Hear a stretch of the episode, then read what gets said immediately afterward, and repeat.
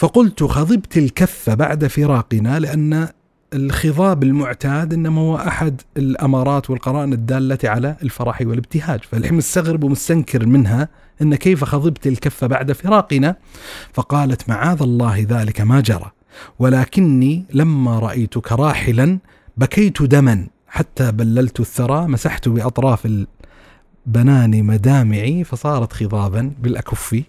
كما ترى الأدب يعني هو أحد أهم الأدوات لاستنهاض الناس لاستنهاض البشر ولذا تجد يعني إذا إذا إذا إذا وفق نص أدبي لخطيب مفوه وبدأ يصدح بتلك الخطبة بين الناس ترى يحقق بخطبته ما لا تحققه يعني جملة المسارات وجمله من الادوات الاخرى فعندك الأدب له أثر في تحقيق النهضة الحضارية على مستوى الاستنهاض الهمم. يقول فلما وقف الشيخ صلاح الدين على كلام هذا كله زعم أني أعترف له بحسن النقد وقال أما جرير فلم يكن صبا ولكن يدعي أو ما تراه أتته صائدة الفؤاد فلم يعي بل قال جهلا ليس ذا وقت الزيارة فارجعي. لو كنت حاضر أمري لو كان صلاح الدين الصفدي حاضر المشهد لحظة مقال جرير لصائدة الفؤاد ارجعي. لو كنت حاضر أمره قلت ارجعي وله اصفعي. طيب بسم الله الرحمن الرحيم. مساك الله بالخير أبو صالح. مرحبا بأبي بدر. يا الله وسهلا. حياك الله. أهلا وسهلا. الحديث اليوم في هالدقائق هذه حديث ما تعرف كيف تبدأ به ولا تعرف كيف تنتهي. جميل. وأنا ما أخفيك إني يعني لي يومين وأنا أفكر كيف أبدأ وأستفتح بالحلقة هذه ماني بعارف. جميل. هذه من مشاكل الأدب وأحد مزاياه في نفس الوقت. آه يعني الأدباء دائما من أصعب الأسئلة اللي تجيهم. حسب علمي إذا جاء واحد قال له عطني منهجية متكاملة في قراءة كتب الأدب. يقول لك ما أقدر أعطيك. لابد أن تقرأ في الكتب اللي يعني يطرب لها عقلك وتستمتع به أنت فاقرأ له. فتجد إنه بعض الناس يقرأ للرافعي وبعض الناس لا يستمتع بكتب الرافعي أصلا. لكنه يستمتع بكتب المنفلوطي أو كتب علي الطنطاوي أو الجواهري وأسماء كثيرة يعني. حقيقة آه، الحديث في الأدب حديث شيق وماتع ودائما الحديث فيه قدر من العشوائية أيوة. أه تعجبني مقدمة الجاحظ في بعض كتبه أيوة. اللي اللهم إني أعوذ بك من السلاطة والهذر كما أعوذ بك من العي والحصر وأعوذ بك من التكلف لما لا أحسن كما أعوذ بك من العجب بما أحسن جميل. آه مقدمة رائعة الحقيقة أيوة تشاؤمية لكنها جميلة الحقيقة وأبدع فيها ما في شك. الجاحظ. آه حقيقة أن الأدب يعني دائما ما يدعو الأدباء وكثير من المفكرين أن الأدب له أثر كبير على يعني حياة المجتمعات وحياة الإنسان وكذلك على أفكاره وعقله. آه، من أي الطرق وأي النواحي. وقبل هذا آه، ما هو الأدب أصلا؟ جميل. طيب الحقيقة يعني خلني أوضح للمستمعين والمستمعات بداية هذه الحلقة أني يعني مع اهتمامي في قضية القراءة بشكل عام والقراءة فيما يتعلق بالمجال الأدبي لكني لست مختصا يعني بالمجال الأدبي ولذا على خلاف المعتاد يعني تلاحظ قدام الأوراق قدام مجموعة كتب معينة لأني إيه. يصعب علي أن أستحضر يعني المعاني اللي يتوقف عليها الإنسان أثناء عملية القراءة فأنا أزعم أن هنالك كثر يعني هم المفترض أن يتناولوا مثل هذا الموضوع لكن كان المقترح مقترحك و يعني نوع من أنواع تحسين الظن بإمكانية أن نتناول حلقة في فيما يتعلق بالمجال الأدبي. السؤال في تحرير يعني مدلول كلمة الأدب أو أو ما هو الإطار الذي نريد معالجته فيما يتعلق بهذه الحلقة وأنا أزعم يعني يعني خليني أقدم استعارة يعني وإن كانت معبرة عن إشكالية في مجال معين لكنها يعني حاضرة بحدود معينة وإن كانت أخف بطبيعة الحال فيما يتعلق بالمجال الأدبي. في كتاب كتاب لطيف للطيب ابو عزه عنوانه دلالة الفلسفة وسؤال النشأ. دلالة الفلسفة وسؤال النشأ. يتناول يعني في نصف الكتاب الأول ما يتعلق بمدلول كلمة الفلسفة، في محاوله وضع إطار يضبط من خلاله مدلول كلمة الفلسفة، فذكر اتجاهات متعددة، اتجاه أول وثاني وثالث ورابع يمكن ستة سبعة اتجاهات معينة. وأفضى به آه، في نهاية المطاف إنه يعني إن ما لا داعي نطرح سؤال ما هي الفلسفة فل يعني نقدم جوابا هذه هي الفلسفة إنه نمارس فعل التفلسف ف يعني يدرك الإنسان من خلال هذه الممارسة العملية إن هذا هو الإطار اللي يضبط مدلول كلمة الفلسفة. الأدب طبعا الإشكالية المتعلقة بها آه، فيها حضور يعني من من جنس هذه القضية لكن أزعم أنها حضور أخف إلى حد ما من الإشكالية المتعلقة بمدلول كلمة الفكر أو الثقافة أو الفلسفة. ومن المقاربات المناسبة أعتقد لقضية دلالة المدلول أو دلالة كلمة الأدب اللي هو محاولة تتبع هذه الدلالة وتطورها الاصطلاحي على السياق التاريخي. فاللي ان ان إن البواكير الأولى لاستخدام وجريان لفظة الأدب كانت مقترنه ببعد أخلاقي معين. وهذا البعد الأخلاقي لا زال جاريا في ألسنة الناس ولذا من التعبيرات اللطيفة اللي استخدمها الدكتور عادل بناعمة في عنونه كتابه الجميل المتعلق بهذا الموضوع قليلا من الأدب. فقد يسبق إلى ذهن الإنسان أنه يتناول البعد الأخلاقي لكلمة م. الأدب وأن في اللسان الجاري يقال فلان مؤدب يعني يتسم بسمت أخلاقي إيجابي وحسن فهذا هو المدلول الأول وأحد اللي تناولوا يعني ما يتعلق بالترحل الاصطلاحي والتحول والمراحل في الدلالة كثر يعني فيما تناولوا قضية الأدب ومنهم الرافع في كتاب تاريخ آداب العرب فذكر يعني أن المستوى الأول أو المرحلة الأولى له تناول الأدب باعتباره معبرا عن المجال الأخلاقي ثم تحول أو تمرحل أو دخل داخل إطار كلمة الأدب البعد المعرفي فصار الأدب معبرا عن الحالتين جميعا يعني معبرا عن حالة البعد الأخلاقي والبعد المعرفي ولذا تجد أن الخلفاء في أزمان ماضية كانوا يتخذون لأولادهم ما يعبر عنه بالمؤدبين المؤدب أو المؤدبين. يؤدبونهم اخلاقيا ويعلمونهم وبالتالي دخل في كلمة الأدب ومدلول كلمة الأدب ما يتعلق بالمجال التعليمي وبمجال المعرفي العلمي. ثم اللي حصل بعد ذلك إنه حصل نوع من أنواع التمايز بين البعد الأخلاقي وبين البعد المعرفي بحيث انه صح الآن إن تطرح كلمة الأدب مريدا بها البعد الأخلاقي. يعني مثل الوارد في الحديث وإن كان غير صحيح ثابت عن النبي صلى الله عليه وسلم ادبني ربي فأحسن تأديبي. ويكون معبرا عن المجال المعرفي. ولما تدخل الحين في قضية تعبير عن المجال المعرفي أحد الإشكاليات الطريفة أن كذلك لحق به نوع من أنواع التطور الدلالي والتطور الاصطلاحي ولذا حتى يعني أذكر لما كنا في المرحلة الثانوية كان في يعني مسارين في المرحلة الثانوية التخصص الأدبي والتخصص العلمي. فكأنه يعني في مرحلة أو فترة معينة يعبر عن المعارف والعلوم التي لا تتصل أو تتعلق بالعلوم الطبيعية التجريبية. ولذا حتى تجد كثير من الكليات على سبيل المثال يعبر عنها كلية الآداب. كلية الآداب ولما تدخل إلى الآداب أو تدخل إلى تفاصيل العلوم المندرجة تحت قسم الآداب لا يلزم بالضرورة أن معبرة عن الأدب المدلول المعين المخصوص الذي نريد أن نتناولها الآن. المسار العام أو المسارات الأدبية التي نريد أن نتناولها ونتحدث عنها وهي البعد الذي تميز يعني اللي حصل إن صار في تطور في كلمة الأدب دلالتها الاصطلاحية بحيث صار يتناول جملة وحزمة المعارف والعلوم المتعلقة بالعربية. ثم بدأ تضيق الدائرة مع اتساع المعارف وتشظيها بحيث صارت لا دالة على يعني حزبة معينة من الفنون والعلوم المعينة ونمط معين مخصوص من قضية الكلام.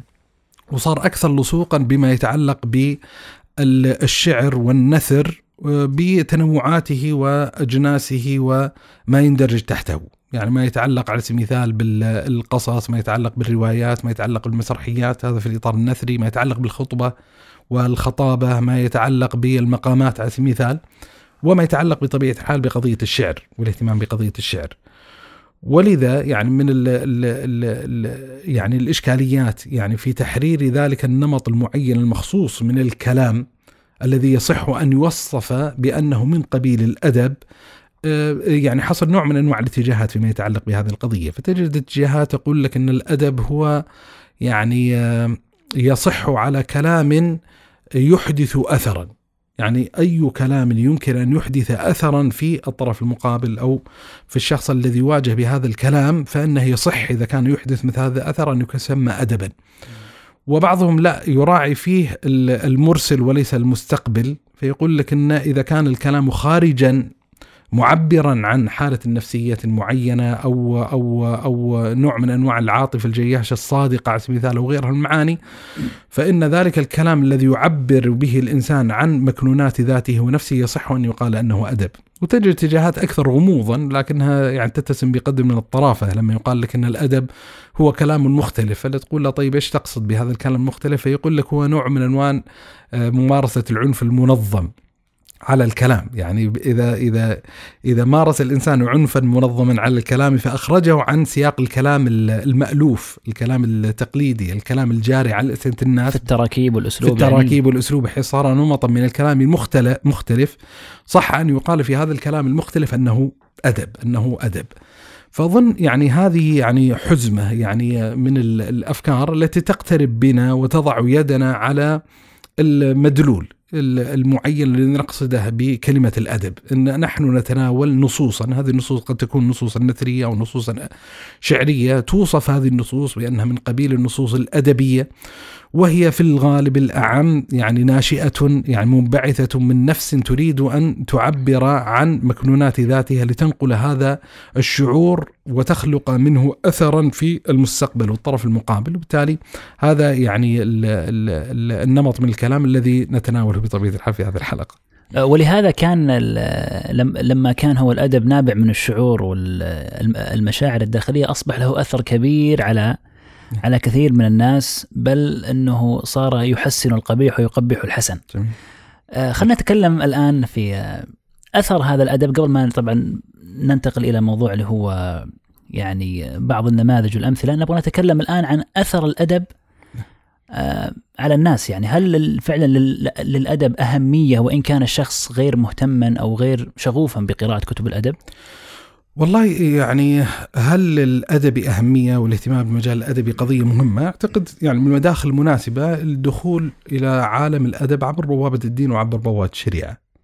يعني من القضايا التي تلفت النظر فيما يتعلق بخطاب الشارع في تناول الظاهرات الأدبية ان أن الشريعة قد اهتمت بهذا المجال وأولته نوع من أنواع العناية والاهتمام ولذا مثلا النبي صلى الله عليه وآله وسلم من مشهور كلامه صلى الله عليه وسلم آه، في حسان بن ثابت رضي الله عنه وأرضاه أنه قال له لا يزال جبريل مع حسان ما نافح عن رسول الله صلى الله عليه وسلم. وقال مرشدا لحسان بن ثابت هاجهم وروح القدس معك. ويعني إذا استحضر الإنسان مثلا آه، قول النبي صلى الله عليه وسلم جاهد المشركين بألسنتكم وأيديكم آه، وأبدانكم وأموالكم. فمن عموم ما يدخل في قضية الجهاد باللسان ما يتعلق بالجهاد بالصنعة الأدبية. آه مثلا النبي صلى الله عليه وسلم الأحاديث الجميلة المروية عنه أنه خاطب أحد صحابته رضي الله عنه وأرضاه آه يسأله هل عندك شيء من أبيات أمية بن أبي الصلت؟ ف أنشد ذلك الصحابي بيتا فقال النبي صلى الله عليه وسلم هي كان يطمع منه بالزيادة فأنشده ثان وثالث يقول حتى أنشدت النبي صلى الله عليه وسلم مئة بيت. النبي صلى الله عليه وسلم نفسه يقول أصدق بيتا قالته العرب قول لبيد ألا كل ما خلا الله باطل؟ ألا كل شيء. ألا كل شيء خلا الله باطل؟ ما خلا الله. قلت لك هذا نطلع الأوراق يعني. ما خلا الله باطل؟ آه الشطر الثاني إيش؟ كل نعيم لا وكل نعيم لا محالة زائل ولا نعيم الجنة. فهذه يعني المحات يعني تبين من خلال خطاب الشارع ان فيه اهتمام بالقضية هذه، يعني تخيل من المواقف الطريفة اللي جرت عند النبي صلى الله عليه وسلم إن عبد الله بن رواحة في في في في مش متأكد هل هو في فتح مكة أم في في عمرة القضاء. كان بين يدي النبي صلى الله عليه وآله وسلم فيقول يعني عبد الله بن رواحة شاعر من من ممن كان يشعر وينشد الشعر بين يدي النبي صلى الله عليه وسلم خلوا بني الكفار عن سبيله. اليوم آه، آآ نضربكم على تنزيله ضربا يزيل الهام عن مقيله ويذهل الخليل عن خليله. فعمر بن الخطاب كأنه استنكر هذا المشهد وهذا المظهر أنه ليس من اللائق في حرم الله عز وجل وبين يدي رسول الله صلى الله عليه وسلم ينشد الشعر. فخاطب بهذا الخطاب عبد الله بن رواحة قال في حرم الله يا عبد الله وبين يدي الرسول صلى الله عليه وسلم تنشد الشعر. فقال النبي صلى الله عليه وسلم دعه فوالله لهو أمضى في قلوبهم من النبل النبي صلى الله عليه وآله وسلم. فهذه يعني مدلولات معينة آه، تدل على احتفاء الشريعة من واجهة معينة وأن أحد الأدوات التي يمكن أن تستثمر ويستفاد منها في قضية المساجلة قضية البث الوعي الإدراك الجهاد ما يتعلق بالجهاد بالكلمة عبر بوابة الأدب بوابة الشعر. بل في شاهد على هذا في آه، أحداث فتح مكة لما هجا أبو سفيان بن الحارث رضي الله عنه قبل إسلامه النبي عليه الصلاة والسلام. فأمر النبي عليه الصلاة والسلام قال اهجوا قريشا. إيه. فدخل كعب تقول عائشة فهجى فلم يشفي. ثم دخل عبد الله بن رواحة رضي الله عنهم. فهجى فلم يشفي. قالت ثم دخل حسان رضي الله عنه. نعم. فقال عليه الصلاة والسلام لقد هجى حسان فشفى واشتفى صحيح ويعني أحد أعظم أبياته يقول فإن أبي وورده وعرضي لعرض محمد منكم فداء فمن أثر هذا البيت أصبح يعني شافعا له عند عائشة رضي الله تعالى عنها كانت تقول لا تسبوا حسان فإنه والله الذي قال فإن أبي إلى آخر الأبيات جميل. جميل. فهذا شاهد حقيقة صحيح. مهم جميل طيب أبو صالح هل الآن عرفنا يعني احتفاء الشريعة بالأدب والشعر وكان النبي صلى الله عليه وسلم يحفز على ذلك لكن في آيات قرآنية وأحاديث نبوية تقول عكس ذلك والشعراء يتبعهم الغاوون. وقول النبي عليه الصلاة والسلام لأن يملأ أحدكم آه، جوف أحدكم. جوف أحدكم آه، ترابا خير من أن يملأ شعرا. أو لم يملأ جوف أحدكم آه، قيحا وصديدا. قيحا وصديدا خير من أن يملأ شعرا. شعرا. هذه ما فيها تعارض أو تناقض بين ال يعني فيما يتعلق بمدلول الآية القرآنية الله عز وجل يتكلم عن واقع موجود. يعني في جمهور عريض من الشعراء ثم الآية القرآنية نفسها نصت على قضية الاستثناء إلا الذين آمنوا. وبالتالي آه، هل هنالك إشكالات تتناول الظاهرة الأدبية؟ نعم نعم. والله عز وجل قد نبه إلى الإشكاليات التي تدخل على المنظومة مثلا منظومة الشعر وأن هنالك نوع من أنواع الاستثناء. فيما يتعلق بهذه القضية فإذا تحقق الإيمان عند الأديب المسلم فسيكون في إيمانه حصانة له من الانجرار والانزلاق إلى الإشكاليات التي آه، قد تعصف بالفضاء الأدبي. فيما يتعلق مثلا بحديث النبي صلى الله عليه وآله وسلم، النبي صلى الله عليه وسلم إنما يرشد إلى تراتيب الأولويات فيما يتعلق، يعني مفترض أن يكون همة المسلم منصرفة إلى إلى مرضاة الله عز وجل، الاقبال على كتاب الله تبارك وتعالى والاقبال على سنة النبي صلى الله عليه وسلم، وبالتالي هو ينبه إلى نوع من أنواع الموازنة فيما يتعلق بهذا الإطار. فليس من الحسن المقبول في حق الإنسان المسلم أن يكون إقباله بكليته على قضية الشعر وقضية الأدب معرضا عن ما به نجاته عند الله سبحانه وتعالى. فنبهت الشريعة إلى هذا المعنى. وإلا ليس المقصود قطع الباب بالكلية بالدلالة المحكمة اللي أشرنا إليها قبل قليل. ويكفي يعني حفاوة النبي صلى الله عليه وسلم بشعر أمي بن الصلت و يعني طمعه أن يسمع ويستزيد من ذلك حتى بلغت مئة يعني بيت غير يعني الدلالات اللي جرت من صحابة النبي صلى الله عليه وسلم فيما يتعلق بهذا الإطار فليظهر ان إن ليس مورد إشكال وما يصح ان إن يعني يوقع الإنسان نفسه في نوع من أنواع المعارضة التامة بين المجالين، لا يعني المسألة كما ذكرنا. جميل. عاد يقال إنه أصلا تسمية الأدب أو يعني المجال المعرفي اليوم ب يعني سبب تسميته بالأدب كون له ارتباط أصلا بتحسين الأخلاق ويعني جمالها. ولما ترجع تشوف في بعض الآثار المروية عن الصحابة والتابعين تلحظ هذا موجود يعني لما يقول أبو بكر رضي الله تعالى عنه آه، علموا أولادكم الشعر فإنه يعلمهم مكارم الأخلاق وعمر رضي الله تعالى عنه لما أوصى أحد أبنائه قال يا بني انسب نفسك تصل رحمك واحفظ محاسن الشعر يحسن أدبك. فأتوقع أنه هذا أحد أسباب تسمية النثر اليوم والشعر بالأدب لأنه له علاقة يعني ب آه، تحسين الأشياء. جميل. فخلنا نتكلم عنها من البعد الاخلاقي اليوم. هل فعلا قراءة كتب الأدب لها أثر على البعد الأخلاقي؟ والله يعني يعني خليني أقاربها بالطريقة الآتية، الأدب وأحد البواعث الأساسية للاحتفاء والاعتناء بالقضية الأدبية مبعثة لما له من أثر حسن محمود على الفرد أو على الأمم والمجتمعات والطوائف. وأن أحد الأشياء ويعني اللي اللي كأنه تشير إليه في الكلام أن الأدب يمكن أن يكون أحد أهم الأدوات للتبشير بالقضية الأخلاقية بل حتى ما هو أوسع من القضية الأخلاقية حتى القضايا الفكرية والقضايا المعرفية. وهذا طبعا يكشف عن إشكالية خطيرة جدا في قضية الأدب إنه هو سلاح ذو حدين، يعني بمعنى إن إذا كان بإمكانه أن يبشر بقضية أخلاقية ما فبإمكانه أيضا أن يبشر بنقيض هذه القضية الأخلاقية. وإذا كان بمقدور الأدب أن يمرر حقا في مقدور الأدب كذلك أن يمرر باطلا. ولذا حتى مقاربة العلماء لقول النبي صلى الله عليه وسلم إن من البيان لسحرة وإن من الشعر لحكمة قالوا بعض العلماء إن من البيان لسحرة ترى وصف البيان بالسحر هل هو على وجه المدح له أو على وجه الذم له؟ فتجد اتجاهين. وكلاهما محتمل.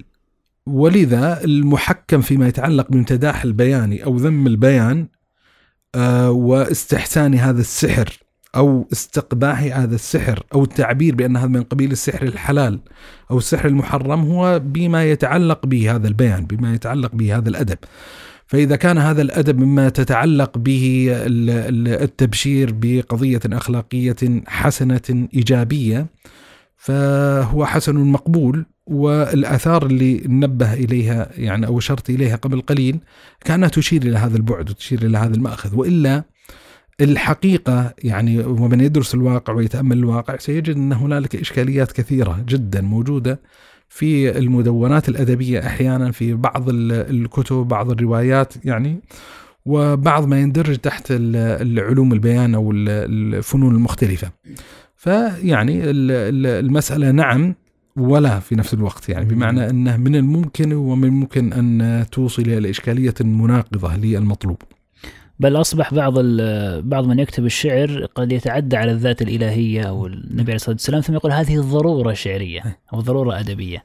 ولذا يعني أحد الاعتبارات الأساسية اللي لابد يراعيها الإنسان المسلم يعني في كل تصرفاته، أعماله، اعتقاداته، مقولاته معينة أنه هو ملتزم في نهاية المطاف بما يرضي الله عز وجل، ملتزم بالمقررات والأحكام الشرعية. يعني أحد الإشكاليات العاصفة الموجودة في في ال ال الوسط الأدبي يعني السجال الساخن الدائر حول مصطلح الأدب الإسلامي.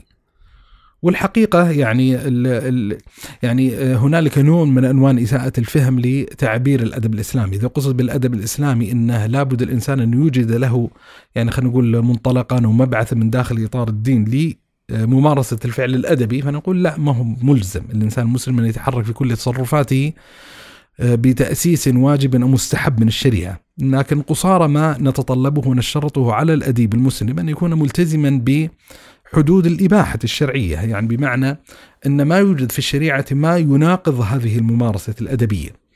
ولذا نعم يعني أنا لست مع دعوة يعني حصر والقضية الأدبية داخل قيود ضيقة لكن في نفس الوقت يعني هنالك نوع من أنواع الاضطرار إلى نمط من أنماط القيود ولست مع فكرة أن الأدب بمجرد أن يحاصر وأن أن يحرم الحرية فإنه يعني يخرج عن كونه أدبا. أنا أرى أن أن مثلا كبار صحابة النبي صلى الله عليه وسلم من الشعراء كانوا ملتزمين على مستوى المطالبات الشرعية المتعلقة بهذا الإطار وفي نفس الوقت يعني كانوا يمارسون انماطا من أنماط الإبداع الأدبي. فهذه يعني يعني إشكالية كذلك ينبغي ملاحظتها وإدراكها. جميل. هل الأدب أثر في النهضة الحضارية؟ الأدب لما يتناول الإنسان كظاهرة حضارية أو كظاهرة متعلقة بالأمم وبالشعوب وبالجماعات لا شك ان إن له تعلق صميم فيما يتعلق بهذه القضية على مستويين. يعني المستوى الأول ما يتعلق بقضية الهوية الهوية آه، المتعلقة بأمة ولا بشعب معين لأن الأدب يعني هو بوابة التعبير عن لغة تلك تلك الأمة أو ذلك الشعب. والمكون اللغوي هو أحد أهم المكونات المتعلقة بقضية الهوية. والأمارات والشواهد سواء يعني خلينا نقول في الكتابة التراثية أو ما يتعلق معطيات المتعلقة بالواقع تكشف عن هذه الحقيقة بشكل واضح بشكل مكاشف يعني لك أن تتخيل أن إسرائيل يعني آه، ذلك الكيان المحتل آه، فلسطين لما أراد أن يؤسس لدولته آه، كانت تتجاذب ثلاثة لغات. يعني ما هي اللغة الرسمية التي ستكون لهذه الدولة الوليدة الناشئة؟ فبعضهم كان يقترح اللغة الإنجليزية بعضهم اللغة الفرنسية بعضهم اللغة الألمانية بحسب الأمم والشعوب التي انزاحت. يعني آه، واحتلت هذه المنطقة واغتصبتها ف آه، اللي استقر عليه الرأي في نهاية المطاف أن يبتعثون لغة ميتة لأنها معبرة عن هوية هذه الأمة وهي اللغة العبرية. وكانت اللغة العبرية لغة ميتة تعتبر ومع ذلك أعيد ابتعاثها لمجرد استخراج ذلك المكون المتعلق بهذه الهوية التي تراد آه، والتي صيغت بها هذه الدولة. النموذج آخر مثلا فرنسا. يعني فرنسا تشعر تحت ضغط المحاصرة اللغة الإنجليزية بأن هناك الإشكالية ولذا عندها لجان عندها مؤسسات لحفظ الثقافة الفرنسية في رابطة معينة مشهورة جدا رابطة الفرنكفونية للتبشير بالثقافة الفرنسية واللغة الفرنسية تمثل أولوية داخل في هذا الإطار ولذا توجد أقسام في سفارات الفرنسية ما يتعلق بقضية بث الوعي فيما يتعلق بقضية اللغة الفرنسية لما مثلا لما لما يراد أن ينتخب الأمين العام للأمم المتحدة تجد فرنسا تضع قدمها فيما يتعلق بهذه القضية وتشترط أن من اللغات التي يتقنها الأمين العام آه، حتى يستطيع أن يحظى هذا الرجل بهذا المنصب أن يكون متقنا للغة الفرنسية. لما احتلت فرنسا الجزائر كان على رأس الأجندة الفرنسية وفي شعور أن لا تستطيع أنها تذوب هذه الأمة المحتلة من خلال إزالة لغتها عن المشهد وإحلال لغة بديلة اللغة الفرنسية. فالشاهد أن المعطيات المتعلقة بالواقع تكشف أن من المكونات الصميمية لقضية الهوية ما يتعلق باللغة اللغة وبوابة التجلي لظاهرة اللغة في الأرض الواقع هو في آداب هذه الأمة في في في في نثرها في شعرها في غير ذلك. ولذا الإمام ابن تيمية رحمة الله عليه في كتابه كتابه الماتع المهم المركزي اقتضاء الصراط المستقيم لمخالفة أصحاب الجحيم. وهو يتكلم في الكتاب عن ظاهرة التشبه بالأمم ويتكلم عن أحكام التشبه بشكل عام. فيرصد في عدة مواضع في هذا الكتاب يعني حتى يستطيع إنسان يستل منه يعني مفردات متعددة متعلقة بقضية اللغة وأهمية اللغة وما يتعلق بهذا المجال. لكن من عباراته المعبرة المؤثرة المؤكدة على حجم الاتصال بين قضية الهوية وبين قضية اللغة. قوله واعلم أن اعتياد اللغة وكأنه يشير إلى يعني إلى مطلق اللغة ما بالضرورة يعني اللغة العربية في هذا الإطار. واعلم أن اعتياد اللغة يؤثر في العقل والخلق والدين. وهذه ركائز ثلاثة أساسية فيما يتعلق ب يعني الفرد أو ما يتعلق بالجماعة ويعني من الإشارات كذلك اللي نبه عليها وأن اعتياد ما يتعلق طبعا باللغة العربية يجعل هنالك لون من الألوان المشابهة للسلف الصالح للجيل الأول للصحابة والتابعين وأن التشبه بأولئك الكرام يعني بوابة للتأثر الإيجابي الحسن بأخلاقهم بدينهم بعقولهم.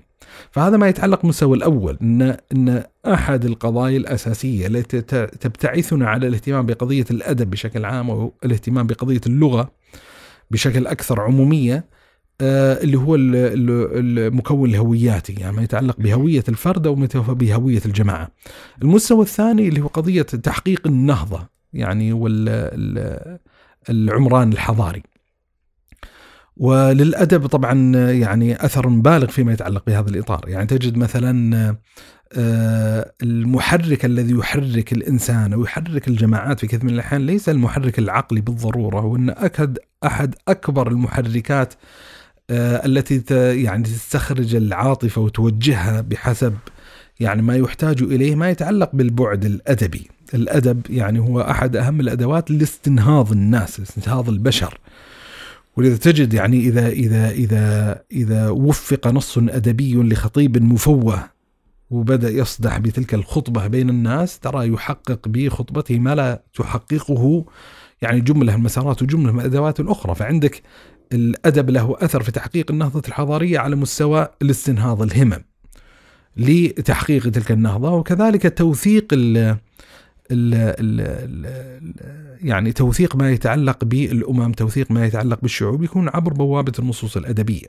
ولذا من المفارقات الموجودة في التاريخ الإسلامي على سبيل المثال إن عندنا مجموع هائل كبير من المعارك والغزوات الكبرى التي يجهلها كثير من الناس، لكن لا أحد يعني من يعني من المطلعين أو المهتمين أو من له أدنى دراية فيما يتعلق ب يعني بعض المجالات يعني الثقافية ما يتعلق بوقعة عمورية على سبيل المثال. السيف أصدق السيف يعني هو اللي خلدها أبو تمام. السيف أصدق إنباء. من الكتب في حده الحد بين الجد واللعب بيض الصحائف لا سود الصفائح في متونهن. يعني الأبيات المشهورة اللي خلدها.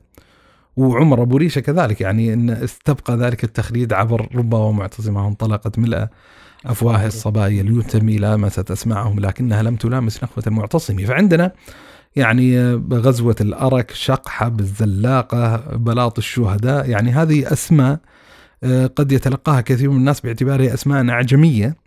وهي قد تكون أكثر إلحاحا وأهمية من ناحية يعني محورية تاريخيا من وقعة عمورية ولكن ما الذي استبقى هذا في وعي الناس الأدب الذي استبقاه في وعي الناس الأدب جميل. آه، أذكر في نص لمعاوية بن أبي سفيان كان يوصي أصحابه وجنوده كذلك كان يقول لهم اجعلوا الشعر أكبر همكم وأكثر دأبكم. إيه. لأنه كان يعتقد بأن الشعر والأدب يعني يستثير ما في داخل الجنود فيكون له أثر على صحيح. على يعني آه، أو أثر في معاركهم. آه، خلنا ننتقل أبو صالح إلى أثر الأدب في يعني تقديم الأفكار أو في بث العلم. هل فعلا الصياغة الأدبية أو الأدب بشكل عام له أثر كبير في هذا الجانب أم لا؟ إيه إذا انتقلنا الحين على قضية يعني لماذا نهتم بالأدب على مستوى الأفراد على مستوى الأفراد جيد. فعندنا أعتقد مستويين ضروري جدا يراعيها الإنسان في تطوير كفاءته فيما يتعلق بالمجال الأدبي المجال الأول اللي هو تطوير كفاءة الإنسان في ذوقه الأدبي والمجال الثاني تطوير كفاءة الإنسان في التعبير الأدبي شو الفرق؟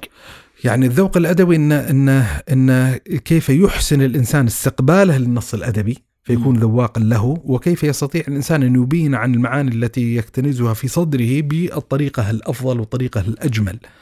ويصبها في قالب مستحسن يحدث أثرا في من يلقي عليه ذلك النص. يعني من الإشكاليات الحقيقية اللي يحتاج إلى لوم الأنوان المراجعة آه، فيما يتعلق بتلقينا للنصوص الأدبية سواء كان شعرية أو نثرية آه، كيف نستطيع ابتعاث ما يتعلق بذوق هذه النصوص. يعني مثلا لما لما يعني خذ مثال. لما يقال أفخر بيت قالته العرب مثلا آه، إذا غضبت عليك بنو تميم حسبت الناس كلهم غضابا. ولا أمدح بيت قالته العرب آه، إيش البيت يقول آه، ألستم خير من ركب المطايا وأندى العالمين بطون رأحي. أو أغزل بيت قالته العرب اللي هو إيش؟ نسيته والله. اللي هو إن العيون التي في طرفها حور قتلنا ثم لم يحين قتلانا. وإن أهجى بيتا قالته العرب قوله يعني فغض الطرف إنك من نمير فلا كعبا بلغت ولا كلابا. وطبعا لاحظ يعني ذكرني قضية أهجى بيت اللي هو يؤكد على حقيقة خطورة المجال الأدبي. وأن يعني يعني أحد أكبر الإشكاليات والفضائح التي دخلت على بني نمير بسبب هذا البيت الشعري. وله قصة يعني ما يعني صعب نذكرها كموجودة في كتب الأدب مع الراعي النميري وبمجرد ما تلقى سمع الراعي النميري مثل هذا البيت الشعري أدرك آه، التداعيات والآثار التي يخلفها هذا البيت الشعري. ونحن نفتش هنا لما نتكلم عن الذوق ما هو المعنى الذي اعتمل في نفس الراعي النميري فأدرك اللي هو كارثية هذا البيت الشعري على بني نمير؟ على بني نمير بحيث أنه صاروا يعني صار يعني في كتب التواريخ وكتب الأدب إشكالية حقيقية دخلت على القبيلة. يعني وكانوا يعيرون بهذا البيت كثيرا. يعني حتى مرت امرأة على مجموعة من بني نمير فرفعوا رؤوسهم إليه فقالت لهم قالوا لا قول الله عز وجل أطعتم ولا يعني قول جرير, جرير.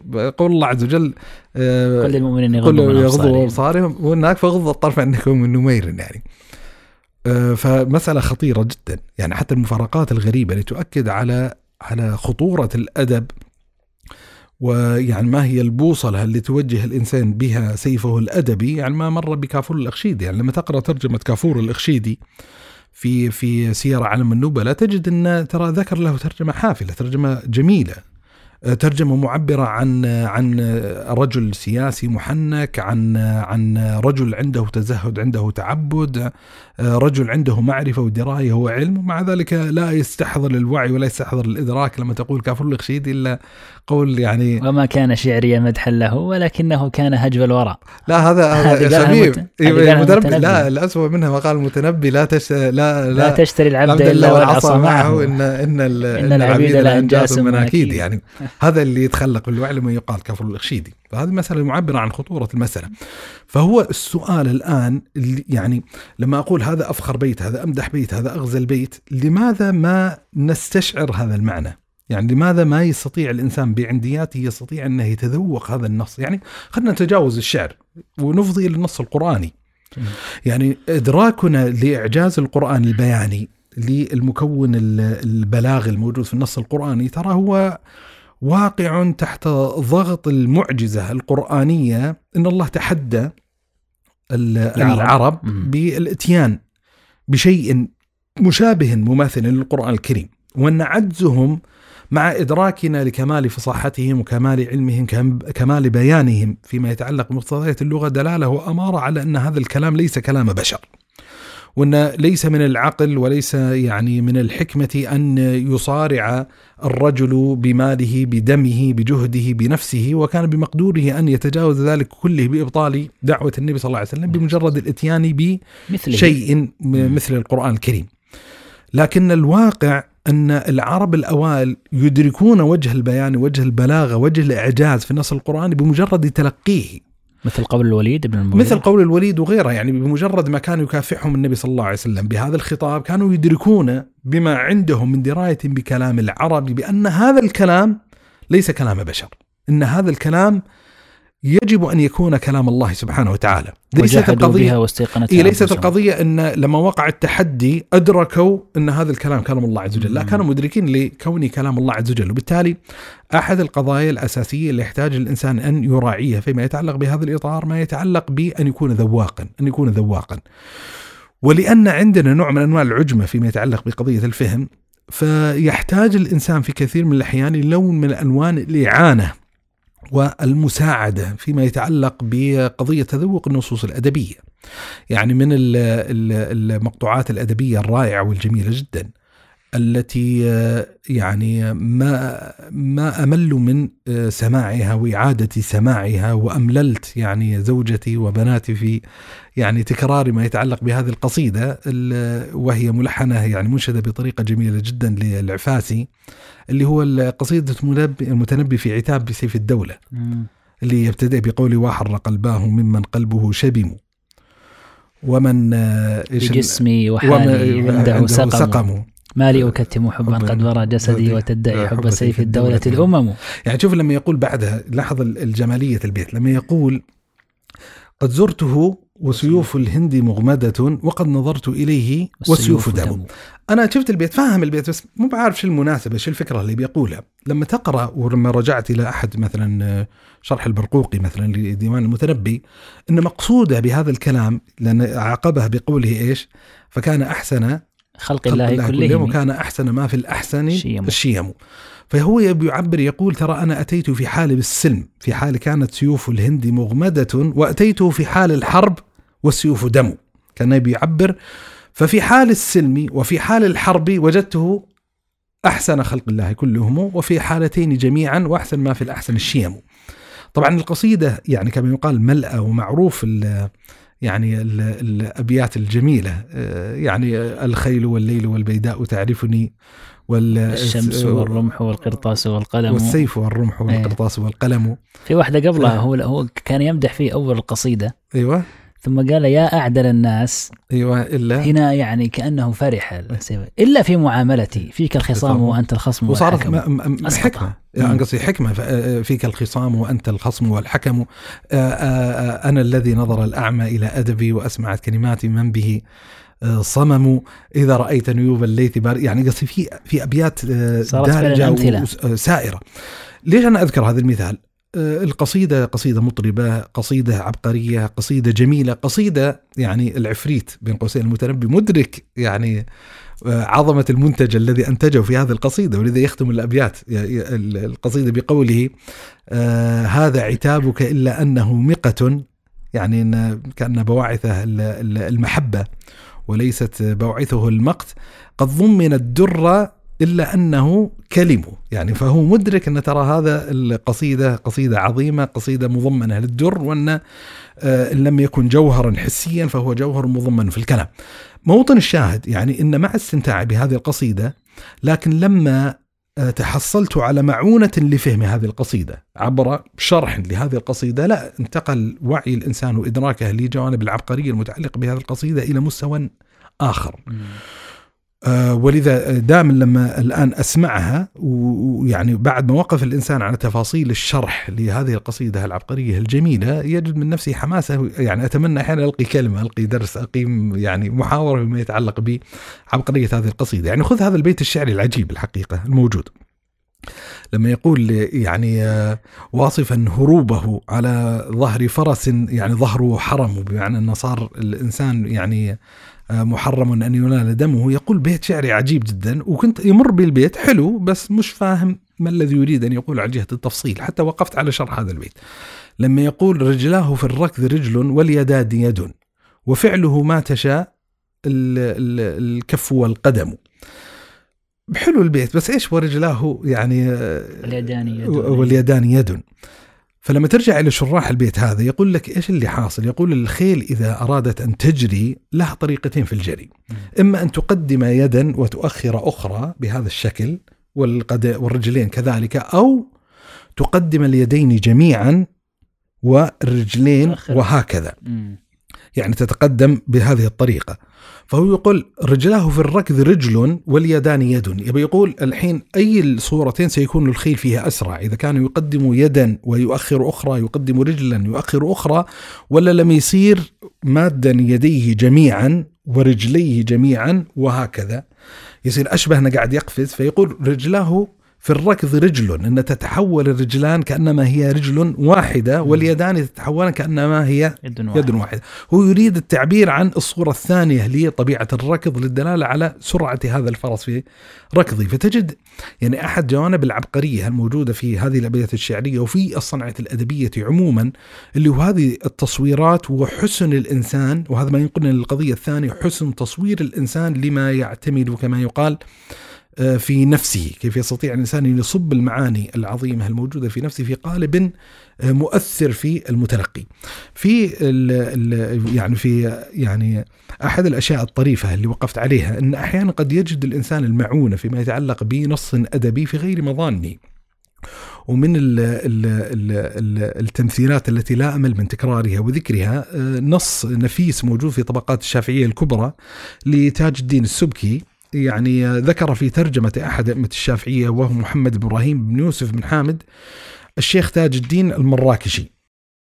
يعني تأمل في المقطوعة الأدبية الجميلة هذه وكيف يتفاعل يعني العلماء الذواقون للنصوص الأدبية؟ الذويقة كيف يتناولون مثل هذه النصوص الأدبية؟ وكيف سيكون انطباع الإنسان عن هذا النص الأدبي الذي تناوله أولئك الذواقون قبل وبعد المرور بحفلة التذوق هذا. يا سلام. شوف شو الأبيات يقول آه يقول آه يعني آه يقول دخلت إليه مرة وهو ينشد قول بن بقي طبعا ابن بقي هي القصة والحفلة كلها تدور حول أبياته. يقول دخلت إليه مرة وهو ينشد قول ابن بقي حتى إذا مالت به سنة الكرى زحزحته شيئا وكان معانقي أبعدته عن أضلع تشاقه كي لا ينام على وساد خافق. خليني أمرر للمستمع المشاهد ما يتعلق بالتصوير لكن حتى يتضح إيش طبيعة المعركة اللي ستدور حول هذين البيتين. يقول حتى إذا مالت به سنة الكرى، الكرى المقصود به النعاس وبالتالي بدأ الرجل يميل في نومه، بدأ يميل في نومه وينعس فيقول البيت زحزحته شيئا مع ميلانه للنعاس زحزحته شيئا فمع نعاسه وميلانه راح سقط. فكان معانقي يعني إنه سقط على صدرها أبعدته عن أضلع تشتاقه كي لا ينام على وساد خافق. لما سقط على الصدر راحت أبعدت عن الصدر. لماذا؟ حتى من شدة محبتها له وشدة خفقان القلب قد يزعجه ويضطرب نومه فأبعدته عنه. قال وقول الحكم بن عقال إن كان لابد من رقادي فأضلعي هاك عن وسادي ونم على خفقها هدوا كالطفل في نهنهة المهاد. فتلاحظ أن في جمالية موجود في البيت هذا وفي جمالية موجود في البيت الآخر لكنهم من جهة المعنى متناقضان. يعني إحداهما أبعدته عن أضلع تشتاقه والثاني يقدم عرضا أن ينام على صدري. قال وهو ومن عنده يقولون إن قول الحكم أجدر بالصواب فإنه لا يناسب المحب أن يبعد حبيبه. وهذا معنى إشكالي واضح إن, إن, إن كأنهم معترضين إن كيف يليق بمحب أن يبعد محبوبه عنه. فقال وينشدون قول الشيخ صلاح الدين الصفدي أمتع الله ببقائه في ذلك ردا على ابن بقي أبعدته من بعد ما زحزحته؟ ما أنت عند ذوي الغرام بعاشقي إن شئت قل أبعدت عنه أضالعي ليكون فعل المستهام الوامق أو قل فبات على اضطراب جوانحي كالطفل مضطجعا بمهد خافق. فكلهم وقعوا على ما يتعلق بالمحز اللي هو الإشكالية أن كيف عبرت في مقام الحب بإبعاد المحبوب.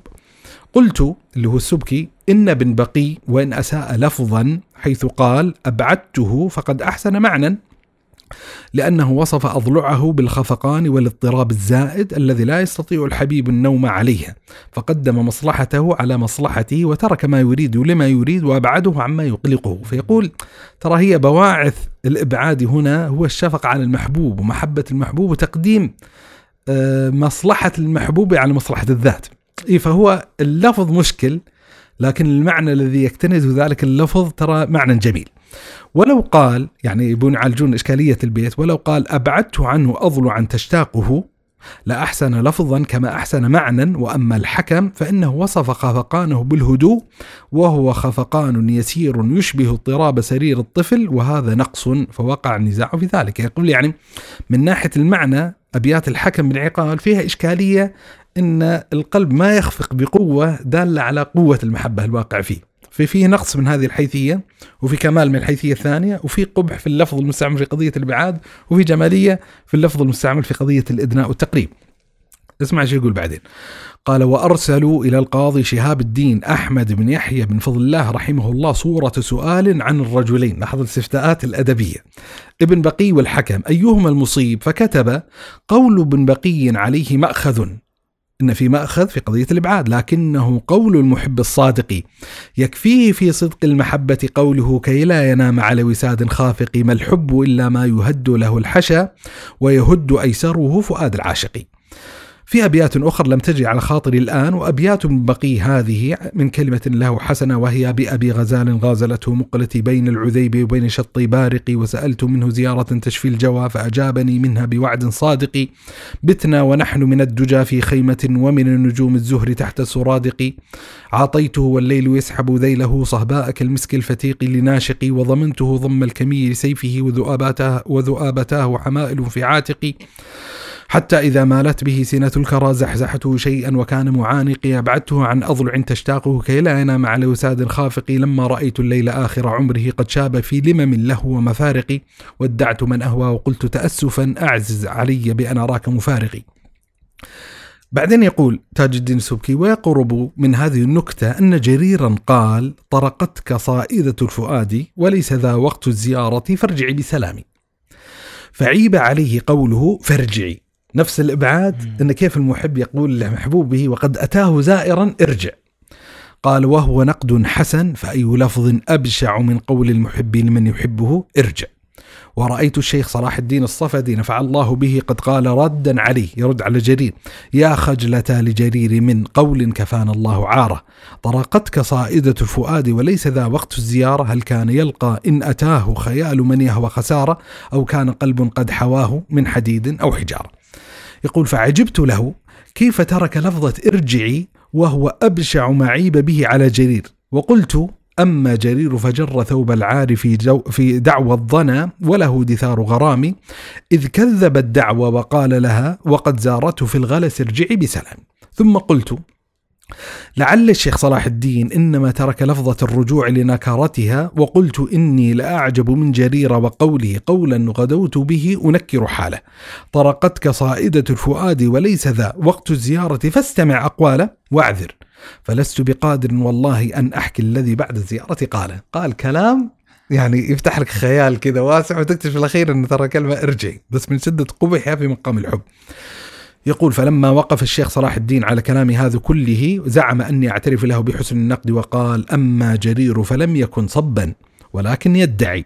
أو ما تراه أتته صائدة الفؤاد فلم يعي. بل قال جهلا ليس ذا وقت الزيارة فارجعي.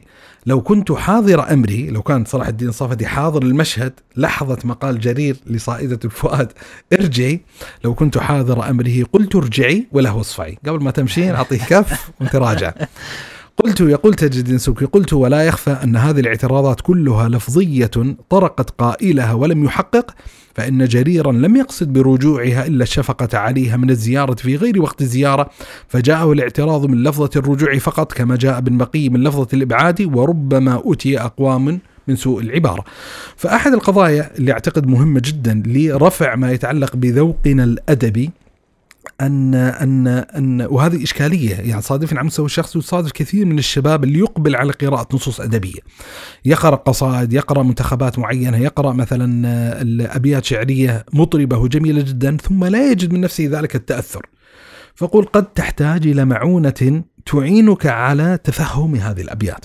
وكتب متعددة يعني كتب الشروح الدواوين على سبيل المثال آه، مثلا الكتابة العظيمة اللي كتبها اللي هو الشيخ عبد الرحمن بن عبيد الله السقاف العود الهندي في يعني عنده عدة مجالس في شعر منتخ في في في شرح منتخبات من من ديوان من ديوان المتنبي, المتنبي.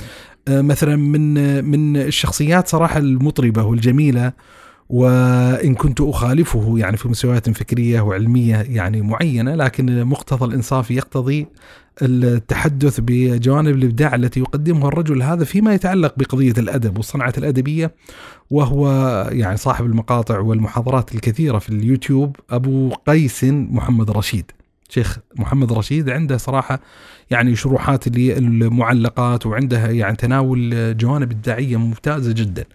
وأزعم أن اللي اللي اللي يسمع له س آه، يتطور كفاءة ذوقه الأدبي جميل, جميل. فيما يتعلق بالقضية الثانية اللي هو قضية التعبير م. قضية التعبير يعني من القضايا التي يحتاج الإنسان يدركها وأن نعترف بها أن دائرة ما يتعلق بالمعاني أوسع بكثير جدا من دائرة ما يتعلق بالألفاظ ولذا أحد الجوانب المميزة للأدباء على عامة الناس أن الأدباء عندهم من القدرة المبهرة للتلاعب اللفظي التلاعب بالألفاظ. يعني طبعا أول شيء أن عندهم سعة في إدراك الألفاظ من جهة معينة ثم عندهم حسن يعني في التعاطي والتعامل مع هذه الألفاظ واللعب بها بحيث يستطيعون يستطيعون أن يوسعوا من دائرة المعاني التي يستطيعون أن يفضوا بها إلى الآخر. وهذه إشكالية يعني أن كثير من الناس تعتمل في نفوسه معاني لكنه لا يستطيع أن يعبر عن هذه المعاني. فالألفاظ بطبيعتها قليلة فيحتاج الإنسان أن يوسع من دائرة إدراكه لهذه الألفاظ القليلة مقارنة بقضية المعاني ثم يعني يوسع من كفاءته في القدرة على توظيف هذه الألفاظ واستعمالها جميل. وهذه قضية يعني مفيدة وتخدم الإنسان بشكل بشكل كبير جدا. خلني أذكر لك يعني مثال يعني يعني وقفت عليه جميل يكشف عن هذه القضية. يعني يكشف أن قد يلتقط آه، اثنان أو ثلاثة أو عشرة مشهد واحد ويتميز الأديب تميزا مبهرا في تمرير. يعني خلينا نقول ذلك المشهد بطريقة مؤثرة ومعبرة للمتلقي ما لا يحسنه أكثر من تلقى ذلك المشهد وتساووا في تلقيه. في وحي القلم لمصطفى صادق الرافعي يعني عنده طبعا نصوص أدبية كثيرة ولطيفة وجميلة. لكن من النصوص المطربة من جهة معينة ومعبر ما أدري معبر عن إشكالية نفسية من جهة ثانية اللي هي مقامات الحزن. يعني أنا يعجبني الرافعي في قضية الحب وفي قضية شخصية الحزن. حزينة يبدو لي. يبدو لي. فهو يبدع جدا في نقل مشاعر الحزن فعنده يعني أحد المقالات اللي كتبها آه، مقالة لطيفة، مقالة عجيبة حقيقة ومقالة مؤثرة ومعبرة ومقالة وميزة الرافعي ان انه صاحب فكره، صاحب فلسفة، يمرر جملة من الأفكار، جملة من الفلسفات آه، في أبعاد أخلاقية جميلة جدا موجودة، شاهد نقرأ يعني مقطع منها. آه، المقالة بعنوان عربة اللقطاء. يتكلم عن إشكالية اللقيط، يقول: جلست على ساحل الشاطئ في الإسكندرية. أتأمل البحر وقد ارتفع الضحى, الضحى ولكن النهار لدن ناعم رطيب كأن الفجر ممتد فيه إلى الظهر. وجاءت عربة اللقطاء. الشاهد الحين أن هذا المشهد يعني أتصور أن تلقاه كثر غير الرافعي لكن أزعم أن قلة من الناس من يستطيع أن يعبر عن ذلك المشهد بالطريقة التي عبر بها الرافعي. يقول وجاءت عربة اللقطاء. فأشرفت على الساحل وكأنها في منظرها غمامة تتحرك إذ تعلوها ظلة كبيرة في لون الغيم وهي كعربات النقل غير أنها مسورة بألواح من الخشب. كجوانب النعش تمسك من فيها من الصغار أن يتدحرج منها إذ هي تدرج وتقلقل. ووقفت في الشارع لت... ووقفت في الشارع لتنزل ركبها إلى شاطئ البحر. أولئك ثلاثون صغيرا من كل سفيج لقيط منبوذ وقد انكمشوا وتضاغطوا إذ لا يمكن أن تمط العربة العربة فتسعهم ولكن يمكن أن يكبسوا ويتداخلوا حتى يشغل حتى يشغل الثلاثة أو الأربعة منهم حيز اثنين ومن منهم إذا تألم سيذهب فيشكو لأبيه. وترى هؤلاء المساكين خليطا ملتبسا يشعرك اجتماعهم أنهم صيد في شبكة لا أطفال في عربة ويدلك منظرهم البائس الذليل أنهم ليسوا أولاد آباء أمهات وآباء ولكنهم كانوا وساوس آباء وأمهات، يعني لاحظ التعبير العجيب المؤثر اللي ختم به هذه أنهم ليسوا أولاد أمهات وآباء ولكنهم كانوا وساوس آباء وأمهات. شوف شو يقول يعني في بعدها يقول وفي العربة امرأتان تقومان على اللقطاء وكلتاهما تزوير للأم على هؤلاء الأطفال المساكين فلما سكنت العربة انحدرت منهما واحدة وقامت الأخرى تناولها الصغار قائلة واحد اثنان ثلاثة أربعة إلى أن تم العدد وخلا قفص الدجاج من الدجاج ومشى الأطفال بوجوه يتيمة يقرأ من يقرأ فيها أنها مستسلمة مستكينة معترفة أن لا حق لها في شيء من هذا العالم إلا هذا الإحسان البخس القليل. جاءوا بهم لينظروا الطبيعة والبحر والشمس فغفل الصغار عن كل ذلك وصرفوا أعينهم إلى الأطفال الذين لهم آباء وأمهات. شوف المحاورة اللي ختم بها. طبعا طويلة المقالة لكن يعني كثيرة صراحة اللفتات الجميلة لكن اختصار الوقت يقول يقول وكان اللقطاء اللي ختم بها المقالة وكان اللقطاء قد تبعثروا على الساحل جماعات وشتى فوقف أحدهم على طفل صغير يلعب بما بين يديه وأمه على كثب على كثب منه وهي تتلهى بالمخرم تتلوى فيه أصابعها فنظر الطفل إلى اللقيط وأومى إلى جماعته ثم قال له أأنتم جميعا أولاد هاتين المرأتين أم إحداهما؟ الآن الطفل الذي له أم ينظر العالم عبر بوابة أن كل طفل له أم. قال اللقيط هما المراقبتان وأنت أفليست هذه التي معك مراقبة؟ قال الطفل ما معنى مراقبة؟ هذه ماما. قال الآخر فما معنى ماما؟ هذه مراقبة. وقال الطفل وكلكم أهل دار واحدة. قال نحن في الملجأ.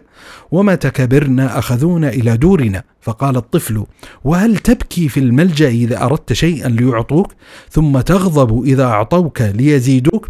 وهل يسكتونك بالقرش والحلوى والقبلة على هذا الخد وعلى هذا الخد؟ إن كان هذا فأنا أذهب معكم إلى الملجأ فإن أبي قد ضربني اليوم وقد أمر ماما ألا تعطيني شيئا إذا بكيت ولا تزيدني إذا غضبت ولا. وهنا صاحت المراقبة الصغيرة تعال يا رقم عشرة. لاحظ التعبير المؤلم يعني في الحوار الدائر بين الطفلين وهنا صاحت المراقبة الصغيرة تعالى يا رقم عشرة فلا واللقيط المسكين وجهه وانصاع وأدبر. ومشى الأطفال بوجوه يتيمة يقرأ من يقرأ فيها أنها مستسلمة مستكينة معترفة أن لا حق لها في شيء من هذا العالم إلا هذا الإحسان البخس القليل. يا سلام. فأزعم أن, أن, أن, أن هذه يعني مثل هذه النصوص أو غيرها من النصوص اللي, اللي اللي يستطيع الإنسان في إطارها أن يتفهم الكلام الذي يصح أن يوصف بأنه كلام أدبي. إن الصورة الواحدة، اللقطة الواحدة، الشعور الواحد قد يلتقطه اثنان فيكون بينهما ما بين السماء والأرض في الإبانة والتعبير، في الإبانة والتعبير عن هذه القضية. جميل جميل جدا. خلني بسألك سؤال شخصي. إيه. أه هل تتوقع أنه أحد أبرز أسباب تأثير كتب ابن تيمية وابن القيم عليك هو صياغتهم الأدبية؟ والله عاد هذه يعني الحقيقة العالم اللي يظهر لي ويبدو لي إن إن إن إن نصوصه يعني أقرب إلى قضية الإبهار الأدبي اللي هو أبو حامد الغزالي عليه رحمة الله تبارك وتعالى، بل حتى الإمام ابن تيمية رحمة الله تبارك وتعالى يعني مررت على كلام له يعني أو حديث عنه آه، رحمة الله عليه أنه كان يقرأ في كلام لأبي حامد الغزالي ويبتسم وكأنه يعبر بتعجب إن كيف يصوغ مثل هذا الكلام. فأبو حامد الغزالي من جهة الصياغة اللفظية للمعاني التي يوردها هو من أجمل العلماء الذي يصيغ يعني ما يتعلق بالأبحاث العلمية والأبحاث العقدية وغيرها في قوالب ونصوص مبهرة وجميلة جدا ولذا من التعبيرات العجيبة اللي اللي اللي نقلت عن الإمام الجويني عليه رحمة الله إن أبو حامد تلميذ الجويني وألف يعني ملخصا لكتاب البرهان سماه المنخول وطبعا صب الكتاب الأصل في قالب أحسن من الأصل من جهة الصياغة اللفظية. فقال الجويني معاتبا للتلميذ قتلتني وأنا حي. يعني هلا بعد أن أموت ان إن الناس يقبلون على كتابك ويعرضون عن كتابي لجودة تصنيفه وتاليفه. طبعا ابن تيمية وابن القيم يعني من ناحية الإبانة من ناحية الإبانة على المعاني لا عندهم قدرة آه، ممتازه جدا في قضية الإبانة على المعاني. ابن القيم آه، يعني يعبر عنه نماشطة كتب ابن تيمية بمعنى أنه هو يستلهم المعنى من كلام ابن تيمية رحمة الله تبارك وتعالى عليه ثم يصبه في قالب أدبي, أدبي أجمل للمتلقي. وهذه صنعة يعني يلاحظه ويدركها الإنسان لما يقرأ للرجل وإن كانت يعني نصوص الرجلين لا تخلوان من نصوص يصح أن توصف بأنها من قبيل النصوص الأدبية. جيد. طبعا آه، دائما أو بعض الأدباء يوصي إذا أردت أن تقرأ كتب نثرية في الأدب آه، قد تقرأ أحيانا في مجالات في غير الأدب يعني مثلا مجالات علمية إيمانية أخلاقية لكن تعتمد على صياغة الكاتب بالذات مثل ابن القيم عليه رحمة الله عز وجل. طيب عرفنا أهمية الأدب وجماليات الأدب وأثر الأدب على الأمم وعلى الحضارات وعلى الأفراد. كيف أكون أديبا؟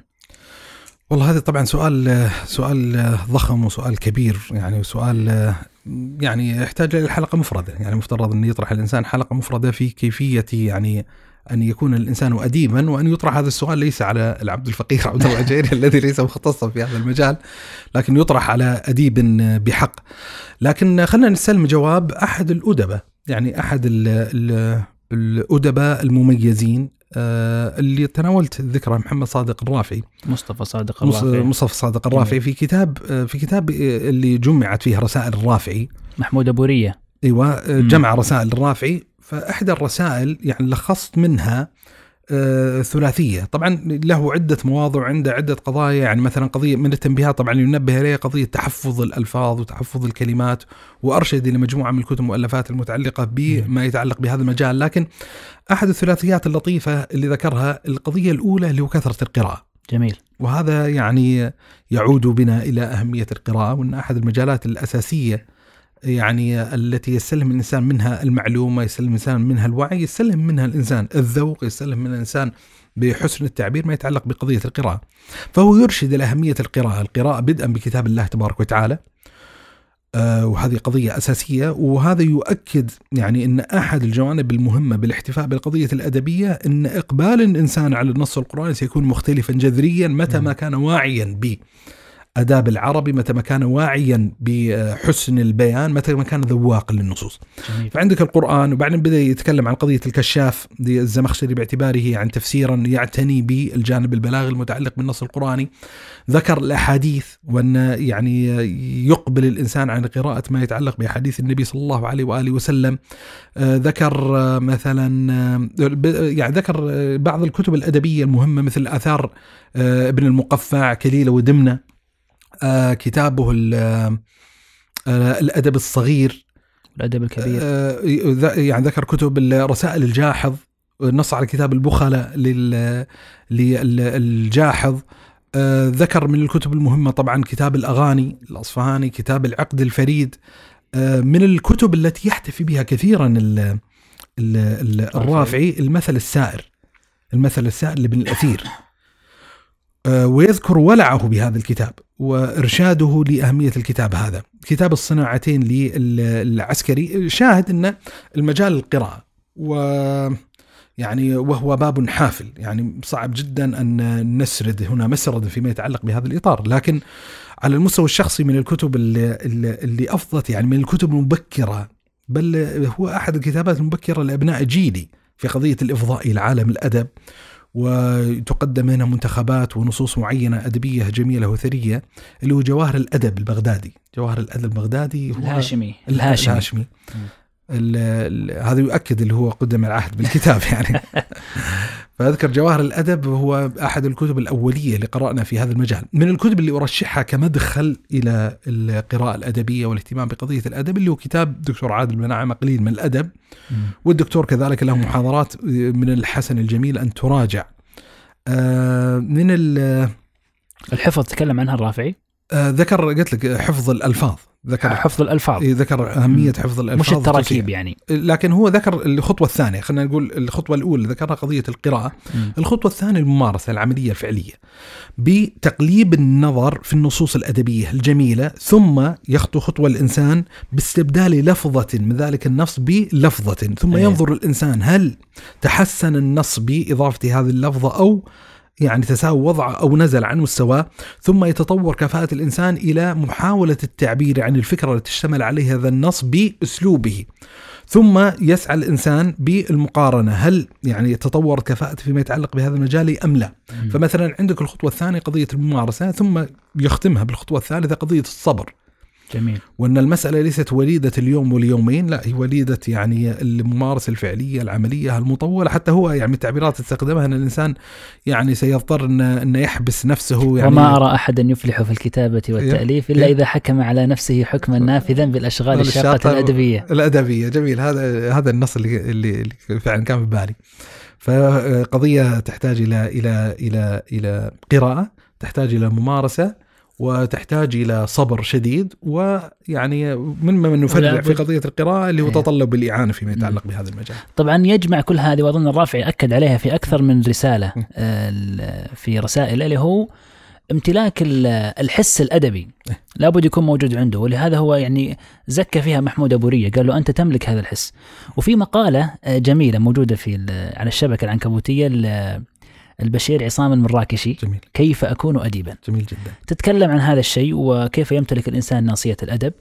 آه، أذكر آه، هذه نختم بها جاءتني نصيحة آه، أنا سألت أحد الأساتذة اللي درسوني في الجامعة هو الدكتور خالد الغازي. نمسي عليه بالخير.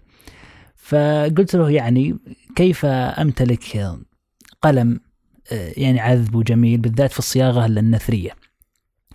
فيعني قال لي هو يعني أسعد الله أوقاتك وباركها. أثمن نصيحة في هذا السياق هي أقدمها وأكثرها تكرارا. اقرأ واكتب. فإدامة القراءة توسيع للحصيلة اللغوية ومران لا شعوري لطرائق الصياغة وفنونها وممارسة الكتابة مران على توظيف مكتسبات القراءة وترسيخها. لكنها لكنها هنا أمران. أحدهما هذه النصيحة لا تجزي مع كل أحد. فلا بد من توفر المهارة التي تستجيب للقراءة وتنتفع بالكتابة. ثم قال والأمر الآخر ماذا أقرأ؟ ثم عرض جملة من الكتب اللي هي رسائل الجاحظ وكتب أبي حيان بالذات الإمتاع والمؤانسة والمقابسات رسائل ابن حزم اللي هي طوق الحمامة في الألفة والألاف وكذلك آه، الأخلاق والسير وذكر كذلك مقالات الرافعي وأباطيل وأسمار لمحمود شاكر ومقالات الطنطاوي المقالات طبعا غير الذكريات. آه كذلك الأيام وبعض الروايات الأدبية آه، فكان هو يقول يعني ليس ليس يعني مجرد القراءة هو النافع بحق وإنما آه، يقول تعجبني مقولة إدامة النظر.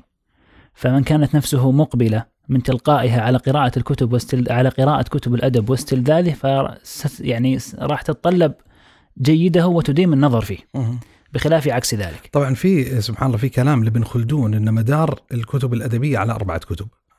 اي اللي هي الأمالي آه، ذكر النوادر لابي على القالي.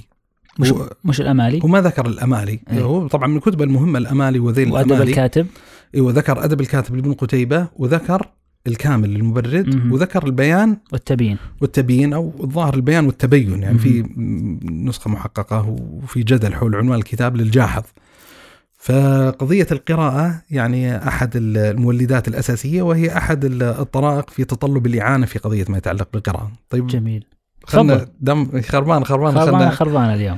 طيب أنا جبت بعض النصوص ودي يعني يعني يعني يبدو إنك ما شاء الله يا أبو صالح متذوق للشعر والأدب. لا مو والله هو الفكرة يعني يعني أنت قاعد تناقض نفسك الآن. لا هو يعني أنا بشر يعني أتأثر بالنص الجميل. يعني أذكر يعني أحد الوصايا اللي استفدت بها بشكل كبير جدا ويعني ما سأذكره من بعض الأبيات وبعض القضايا هي وليدة يعني ما يتعلق بهذه التجربة.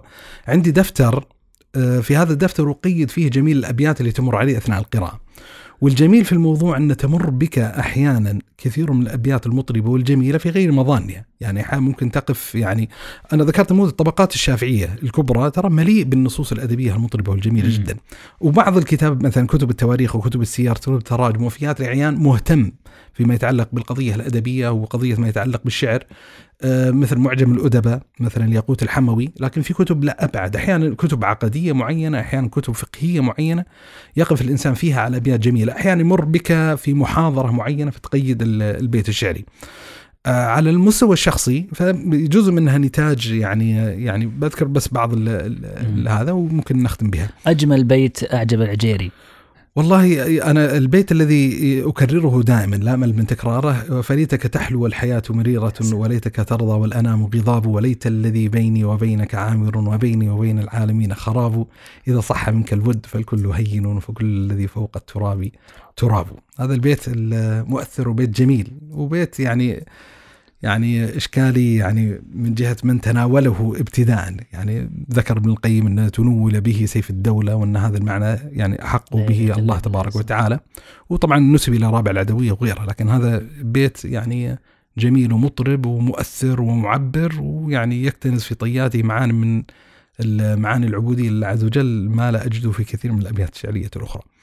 من النصوص الطريفة اللي أذكر مرت علي آه، في قضية الفراق. يعني مم. والشعراء لهم أحوال فيما يتعلق بالتعبير عن مكنونات أنفسهم فيما يتعلق بالفرق.